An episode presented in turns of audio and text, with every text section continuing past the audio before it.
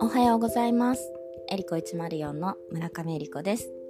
え前回花粉症対策のね、あの、ジェムをお伝えしたんですけど、もう一つ、あ、これも薬じゃない自然療法で、あの、できることを一つ、もう一つお伝え、今日はします。女性の方は、とか、まあ、あの、女の子がいる親御さんは、これ絶対読んだ方がいいなって思う、私がおすすめしている本が、あの、膣の取説っていう、これ全女性が読んだ方がいいと思っている本があるんですけど、まあ、それの中に書かれているのが、まあ、デリケートゾーンのケアが、まあ、メインなんですけど、まあ、その中で、まあ、あの、デリケートゾーンのケアが中心の話なんですが、あの、いきなりそのデリケートゾーンのケアができないっていう人におすすめと言われているのは、もうなんか鼻のケアなんですけど、実はこれ、あの、花粉症とか鼻詰まりとか鼻炎とかなる人にすごくよくって、プラス、あの、鼻っていうのはその脳の視床下部にすごく近いので、女性器とも深い関係があると言われていて、まあ、自律神経とかホルモンバランスが不安定な人にもおすすめなんですが、花粉症の方にはこのターメリックオイルを使ったその鼻のオイルケアっていうのはすごいおすすめです。鼻詰まりもね、いいし、あと頭痛とか眠れないとか、眠りが浅いとかっていう人にもおすすめなんですけど、まあ前回ね、花粉症の話したので、花粉症のケアの一つとしてお伝えします。すごい簡単なんですけどね、まあ多分あの、ターメリックオイルをこう用意するのが多分一番大変かなところで、私もね、あの、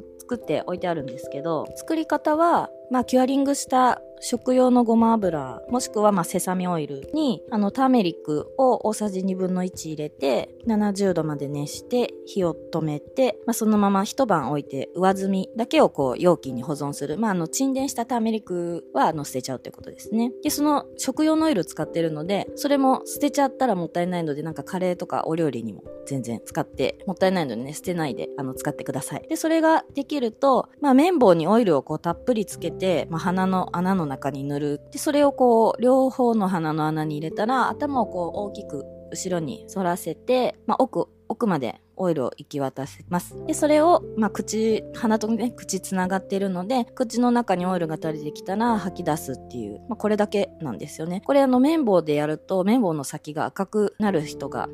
いて、まあ、それはあの、炎症が起こってるようなサインですね。あとは、まあ、血が出るっていう人もいるんですけど、まあ、まあ、あんまりグリグリやらないで大丈夫なんですが、まあ、その、鼻の奥に浸透するような感じでやってもらうといいです。これね、指でやってもらってもいいです。プラスね、あの、一緒にスクワットすると、さらに骨盤底筋が広がるとか言ってね、まあ、デリケートゾーンのケアの方になってもいくんですけど、なので、まあ、これはね、あの、ターメリック自体がすごくあの、抗炎症効果で即効性があるので、さっきね、綿棒の先が赤くなるっていうのは炎症がすごい起こってると、ターメリックが赤くなるんですね。それが、まあ、の、不調を探すようなサインの一つにもなるので、まあ、毎日やっていただくといいかな。特に、まあ、花粉症の人、まあ、あと鼻炎とかね、ある人には、この鼻のオイルケアっていうのも、まあ、自然療法でできるケアの一つでおすすめです。エリコ104では、えーご質問、感想、ご意見など、公式 LINE から受け付けております。チャンネル気に入っていただけましたらフォローしていただけると嬉しいです。今日もありがとうございます。